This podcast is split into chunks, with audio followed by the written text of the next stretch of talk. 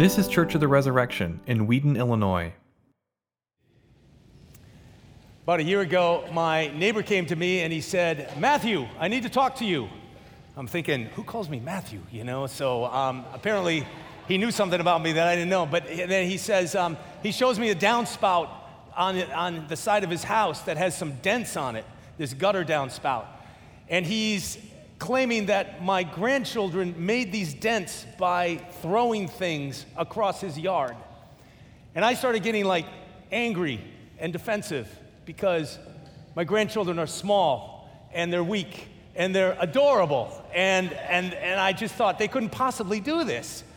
And so, um, and then it, I realized it wasn't my grandchildren, it was my three growing sons. And so I said, you know, I, sorry we got off to the wrong start here, but you know what I think happened here? I think it's my sons. Because they're big and they're large and they're not adorable. And they throw frisbees and they throw that frisbee like really hard. And so they could easily have dented this.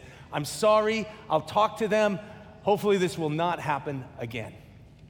So, and then he said, Oh, by the way, just want to let you know, I've been Googling you.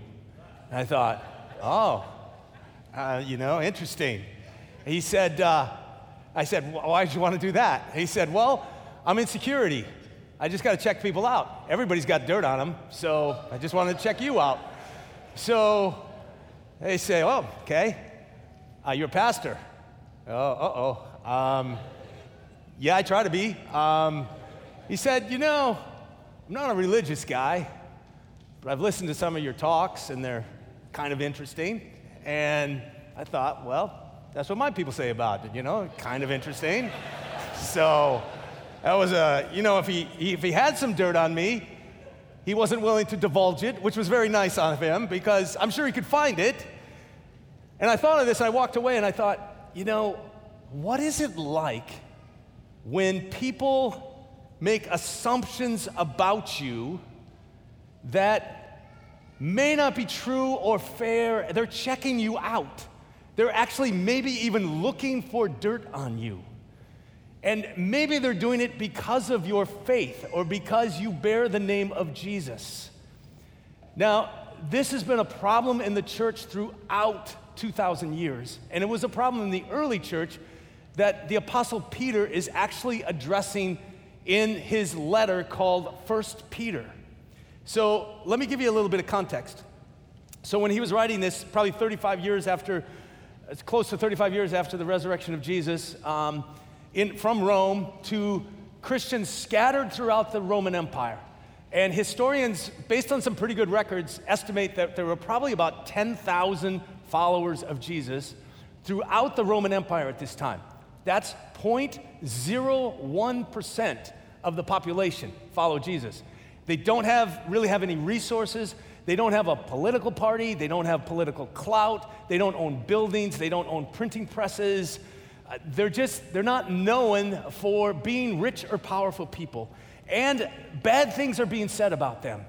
They are being called haters of humanity because they wouldn't do things like participate in the gladiatorial games where people would watch from a stadium and watch people kill each other with spears or watch lions tear human beings apart. And the Christians wouldn't participate in this. So they were haters of humanity. They were called cannibals because they say they eat the body and blood of Jesus. They were called atheists because they don't worship the Romans God. All kinds of terrible things were, were said about them, and assumptions were made about them. And people were constantly checking them out and constantly deciding that these are not decent, good people. Now, you think Peter might say, he might write in this letter, that we just heard read, oh, people, this is terrible. This is so bad. This is so unfair. We are being treated so unfairly. We're being so persecuted. It's so hard. You know, we gotta, we gotta fight back. We gotta defend ourselves. We need to hire, we need a, a PR campaign to prove that we're not all these terrible things. Peter doesn't say that. Instead, he says, hey, church, this is awesome. It's awesome that people are saying bad things about you. It's so incredible that they're, they're being unfair to you. It's a great opportunity that people are persecuting you. So it's an open door for you to show the glory of Jesus. So he says, Church, this is your moment to shine. not your moment to go hide, not your moment to just be fearful or angry or defensive. It is your time to pursue and display Jesus like goodness towards others around you. Look at verse 12, for instance. And if you want to follow along, I invite you to do so. We're just going to walk through this pretty much verse by verse. Um, verse 12, he says, Keep your conduct among the Gentiles honorable. So for Peter, Gentiles is a phrase that means those who do not follow Jesus, and many of them are from a Gentile background. So he calls them Gentiles. Keep it honorable so that when they speak against you as evildoers, they may see your good deeds and glorify God on the day of visitation. Verse 15, he says something very similar. He says that by doing good, you should put to silence the ignorance of foolish people. Then in chapter 3, if you flip over, he says something almost similar, the same thing. Verse 16, having a good conscience, so that when you are slandered, not if, but when, those who revile your good behavior in Christ may be put to shame. So here's this strategy you don't need a PR firm, you don't need um, you, you, you, you, don't need politi- you don't need power. You don't need to take control. You just stay in your lane and keep displaying Christ like goodness, and then you let God take care of the rest. That's basically one of the main themes of 1 Peter. So I want to look at this. What does it mean to be a good person? If we're called to a life of Jesus like goodness, what does that look like? And I want to talk about three traits of Jesus like goodness from this passage it's personal, it's communal, it's us all together, and it's vulnerable. It's we open our heart to suffering and it makes us vulnerable. So, first, let's look at the personal part of it. Verse 11, I want to focus in on, on one word Beloved, I urge you as sojourners and exiles to abstain from the passions of the flesh which wage war against the soul. So that word passions there literally means desire. It's a Greek word for desire, and it can mean good desires or it can mean bad desires. It can mean either one based on the context.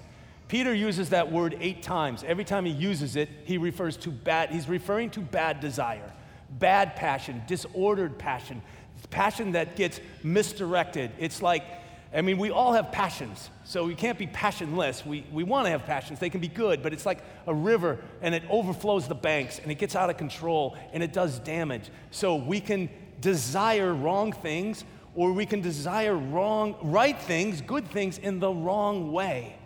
So, for instance, we can desire intimacy. We want closeness. We want people to love us. We want, we want intimacy with people, and we desire that so much that we'll blow through barriers, we'll blow, blow through boundaries just to get what we think is intimacy. Or we desire health. Health is a good thing, sickness is not a good thing. I want to be healthy, so that's a good thing. I think you should feel good about trying to be healthy. But sometimes we can be so focused on being healthy that we literally make ourselves sick with anxiety about our health. That has been possible. We can desire to be noticed. And then we worry so much about our image or what people think of us, or we can desire security through money or success. Those are not necessarily bad things, but we desire them so much, we desire them the wrong way, it gets twisted. And again, we're like the river that's overflowing the banks. And Peter says this is a basic problem of the entire human race, and he says these passions, in verse 11, he says they wage war against your soul. So if you ever feel like you're in a battle, feel like, wow, I'm just battling disordered desires. The reason for that is you are. And that's normal. I mean, we want to get out of it, we want to grow out of it, we want to get better at it, but we're in a battle with our unholy, disordered desires. But the thing I find so hopeful and tender about this passage is that it just assumes we all got this. We all have this problem. And we're, none of us are immune to us, none of us are exempt to us, none of us can get vaccinated from it. We all have it. It's all our problem. And Jesus is the master healer and restorer of our disorderedness. Look at verse 24 with me. Peter says, He himself, referring to Jesus, bore our sins in his body on the tree. Referring back to probably a verse in Deuteronomy where it says, Everyone who is hanged on a tree is cursed. So Jesus took the curse of sin for us. He himself bore our sins in his body on the tree that we might die to sin and live to righteousness. By his wounds you have been healed, quoting from Isaiah 53. So steeped in the Old Testament scripture. By his wounds we are healed.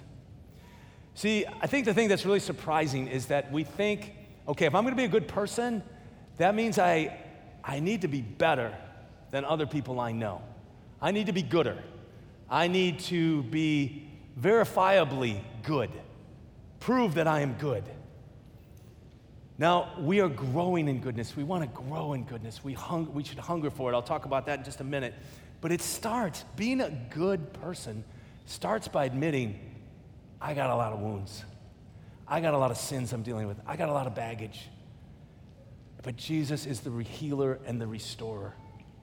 Last August, when I walked into the cancer center, this big, huge cancer center with hundreds of people in there, because I had cancer and then I was declared cancer free, but when I walked into that, you have to fill out this form and it, you answer questions like Can you still walk? Can you still swallow? Are you in constant pain? No, no, no. I'm thinking, I'm doing pretty well. I'm not as sick as a lot of people in here. And then I looked around and I remembered, I am in a cancer center though. And I'm here because if this doesn't get treated, I will probably die. So we're pretty much all in the same boat, aren't we? We are all need an outside intervention to save us. And that's the gospel. That's where it starts. So the church is the place where it is safe, where it is acceptable, where it is normal to have wounds and sin and even deal with our disordered desires and to be honest and to receive prayer and to confess our sins. So, goodness doesn't mean soaring above everybody, it means taking the lowly road of saying, Here's my sins, here's my weaknesses. Bring them to the Lord, I bring them to the church. So, it's personal, it's also communal. Um, Peter deals with two examples here. Verse 13, he talks about relating to institutions, especially institutions of authority, the government, the emperor. And I'm not going to talk about that today, not because it's not important. Maybe in October 2024, I can talk about, or somebody could talk about that right before the election, the presidential election. That would be awesome. But just for the sake of time, I'm going to focus on the second example he gives, which starts in eight, verse 18, which is the institution of slavery in the Greco Roman world. So it seems kind of tricky. Like, does the church endorse slavery? Uh, no. But Actually, I don't think it's that tricky, especially if we understand the context. So here's the context Greco Roman slavery is a different category. I mean, it's still slavery, and slavery is bad, and it's not God's plan, and it's not God's design. But it's a different category from the brutal and cruel reality and legacy of slavery in our country. So this is a little, it's a different category. So for instance, Scholars estimate that maybe 30 to 40% of the entire population was a slave. And the Greco, the Romans, they, they conquered people and they just made everybody a slave. So they, it was cut across racial and ethnic lines. For some, or perhaps even many slaves, it was the best opportunity for economic advancement, to survive. Slaves could own property, slaves could become important professions. But it was still degrading, and it could still be abusive, and it was still not God's plan. So, what did the church do? I think the strategy was ultimately more effective. It might have been slower, but remember, you're 0.01% of the population. You're gonna vote out the Emperor Nero You're going to picket at his house? I don't think so. You don't have any power. So what are you going to do? You be the church. You be a Jesus centered church. That's what you do. So you be the ones who, in verse 9, you were called out. You're called by God. You were once not called, but now you're called. You once were not a people, but now you are God's people, and you're God's people together, slave and free. So, verse chapter 4, verses 8, 9, and 10. Above all, keep loving one another earnestly, since love covers a multitude of sins. Show hospitality to one another without grumbling. As each has received a gift, use it to serve one another as good stewards of God's varied grace. Do you know what's absent from those verses? Those beautiful verses of Christian community? What's absent is, well, unless you're a slave, or slaves have these rules, free people have these rules. It's you're the church. You are all people who had not received mercy, and now you receive mercy. You are people that were lost and now you're found. So you would have different classes, different ethnic groups, different racial groups, brothers and sisters in each other's homes, showing hospitality, sitting around the kitchen table, kids playing with each other. The slave could be a leader of the church. You could go over to the side and receive prayer. It could be a slave, could be a free person. Slave could have been one of the elders. There was no class or racial or slave free distinctions. That is revolutionary. It was extended release revolution of the power of the powerless to lead and speak and be in communion with the powerful. It is revolutionary. The church, you can follow this track throughout church history. You can see where Paul condemns slave traders in 1 Timothy. You can see where the book of Revelation condemns slave traders. You can see Christian leaders like Gregory the Great and Patrick condemning slavery. You can see the abolition movement in England in the 1800s, which was all evangelical Christians, almost all evangelical Christians working together. That is the power of this quiet, steadfast, Jesus like community that we are called to embody in this church. How do we do that? Well, a couple examples. Let me give you a couple concrete examples. So, um, we have our Thrive ministry, ministry to parents and families impacted by disabilities. I'm going to tell you a story about a young man with disabilities who was at one of the pre- my previous churches. A young guy named Alan came to church every Sunday. Down syndrome. He was dropped off every Sunday. Came by himself. Sat in the front row. Had a nice suit on and a tie on. Always sharply dressed. And every time the offertory plate would come around, he would pull out his wallet, he'd take out a dollar bill. And this was like an Ethiopian coffee ceremony. If you've ever been to an Ethiopian restaurant, this is like he would stretch it out, he would look at it, he would make it nice and tight, nice and pretty, pretty get the wrinkles out of it. Then he'd kind of twirl it around and drop it in the plate, you know? He wasn't doing it to make a show, he didn't care that people were looking at him. It was an act of worship. So when I think, who are the people that have taught me the most about generosity? Not necessarily Bible scholars, I've learned a lot from them. Rich people, I've learned a lot from them. They can be really generous. But Alan is one of my main mentors. When I want a picture of generosity, it's Alan. That's where the powerless live in communion with the powerful, and we learn from each other, and that's the church. So I said it's, it's personal, it's communal, it's also vulnerable we open ourselves up to suffering. So if you want to be good, if you want to be a good person, like Jesus is good, it will open you up to suffering, either your own or the suffering of a suffering world. Now, let me just say also, it's good to have boundaries. It's good to have to be safe. It's good to not put yourself into situations where you're going to be abused. And so I'm, I'm all for that. I'm not saying anything against that.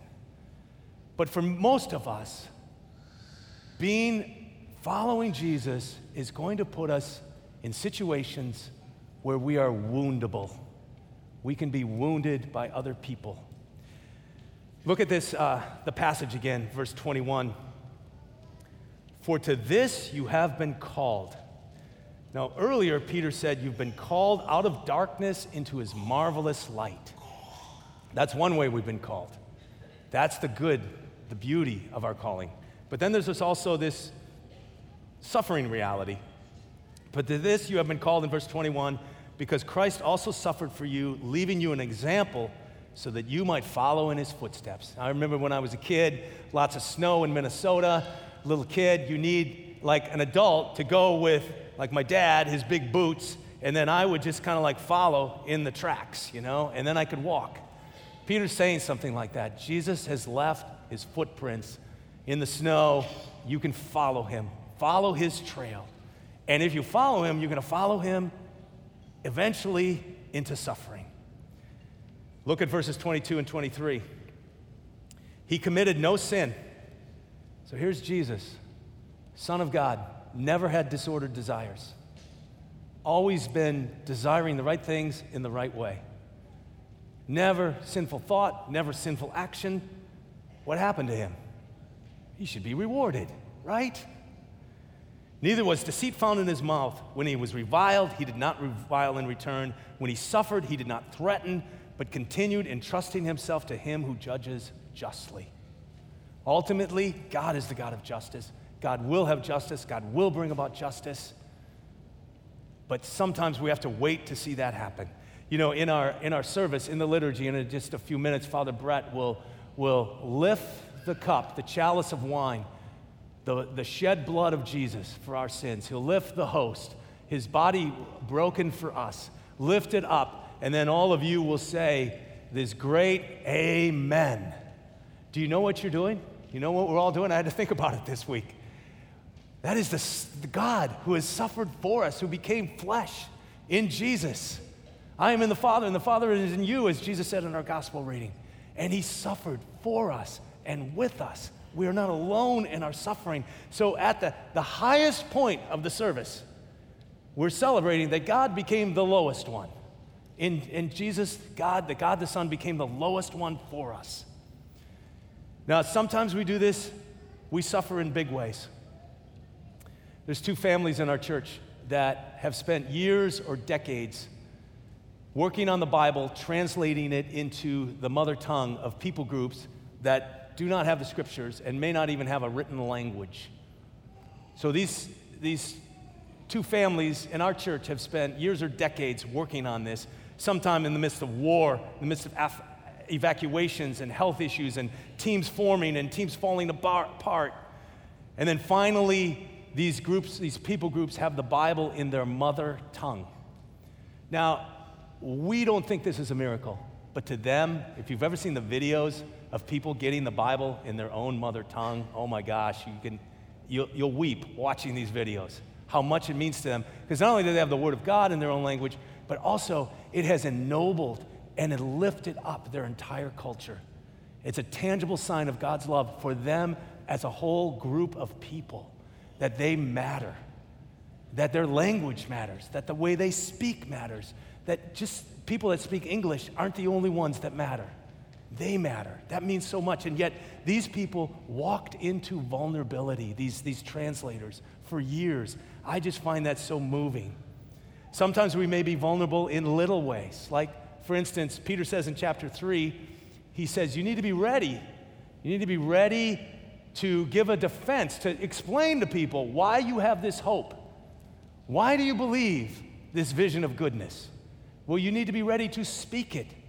And once we, you know, it's one thing to just say, hey, watch my life. I'm, I'm try to follow Jesus, you know, but then to say, let me explain to you why. That's a place of deep vulnerability. We can get hurt by that, or we can feel like maybe we, we overshared. I, I'll tell you a story. So I was, I was dropping off my car at Jiffy Lube, and it has this nasty dent on the driver's side. And the guy was asking, Oh, dude, that's bad. And I go, Yeah, I know. He said, How did that happen? Well, okay. It was the day I got this cancer diagnosis, which um, it rattled me. I was backing up, I wasn't paying attention, and I just scraped the door. The guy goes, Oh, that's bad. That's terrible. I said, Yeah. But then I had this miraculous healing from the cancer, and the Lord saved my life, and I'm just so grateful for it.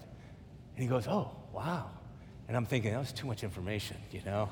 And the guy, that dude just wants to change my oil. So I go in and I'm, I'm paying the bill, and the guy goes, You read your Bible? I said, Yeah. Do you? He said, No, man. I just, I can't, I don't know, I just can't get into it. I said, I'm going to bring you a Bible. Bring your Bible, we'll talk about it. So I just felt like, I don't know, I just, I don't know where that came from, but it's like, he's the guy's got to know the whole, this is the story, you know, so why not just tell it to him? But that put me in a vulnerable place. Some of you may be in a vulnerable place. You're, you're loving someone that's difficult to love back. You're in a difficult situation in the workplace, and, and, and you're trying to walk with integrity, and it's hard. Or you're, you're trying to forgive, and it, it's hard. And you're walking, or maybe you're walking beside somebody that's suffering, and it hurts that, that they hurt. We are all vulnerable. And you know what? No matter how you live your life, whether you follow Jesus or not, you're going to be vulnerable. So Peter basically says, you might as well do it for the Lord's sake. Do it for Him, do it under His Lordship. So, two things that I think Peter wants us to know from this passage. First, vision for the church. I think he wants the church, us, to be people that first of all say, I'm going to pursue goodness. I'm not there. I have so far to go. I might have had a good week. I might have had a bad week, but I'm going to go after it. I'm not just going to play around with this. I want, Jesus, I want you to make me more like you. And even if you don't know if you want that, ask Jesus to help you want that. Ask Him to change your desires. Second thing is, we pursue goodness. But more than that, we pursue Jesus, the source of goodness. I love the way he ends this little section. Verse 25, he says, For you were straying like lost sheep but have now returned to the shepherd and overseer of your souls. That's, again, Isaiah 53, the story of every follower of Jesus. We stray, we need to come back. We stray, we find ourselves straying, or somebody confronts us, we come back to the shepherd and overseer of our souls. Because he's the source of goodness and he never runs dry. You say, I don't just need a trickle of goodness today. I need a river of goodness. I need a waterfall of goodness. I need an ocean of goodness. And Jesus says, Okay, I got it for you. You start the day, I'll give it to you. You end the day, I'll give it to you.